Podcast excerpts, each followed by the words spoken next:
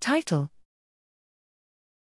Functional effects of hemoglobin can be rescued by haptoglobin in an in vitro model of subarachnoid hemorrhage. Abstract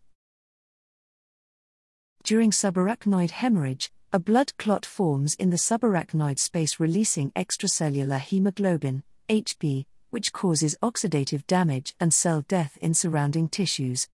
High rates of disability and cognitive decline in SAH survivors is attributed to loss of neurons and functional connections during secondary brain injury. Haptoglobin sequesters HB for clearance, but this scavenging system is overwhelmed after a hemorrhage.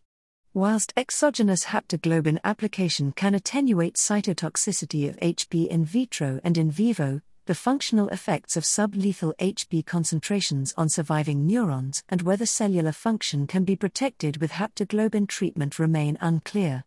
Here we use cultured neurons to investigate neuronal health and function across a range of HB concentrations to establish the thresholds for cellular damage and investigate synaptic function.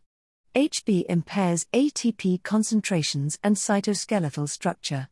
At clinically relevant but sublethal HB concentrations, synaptic AMPA driven currents are reduced, accompanied by a reduction in GLUA1 subunit expression.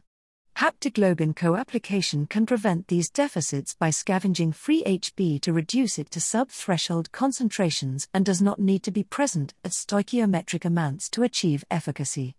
Haptoglobin itself does not impair measures of neuronal health and function at any concentration tested. Our data highlight a role for HP in modifying synaptic function after SAH, which may link to impaired cognition or plasticity, and support the development of haptoglobin as a therapy for subarachnoid hemorrhage.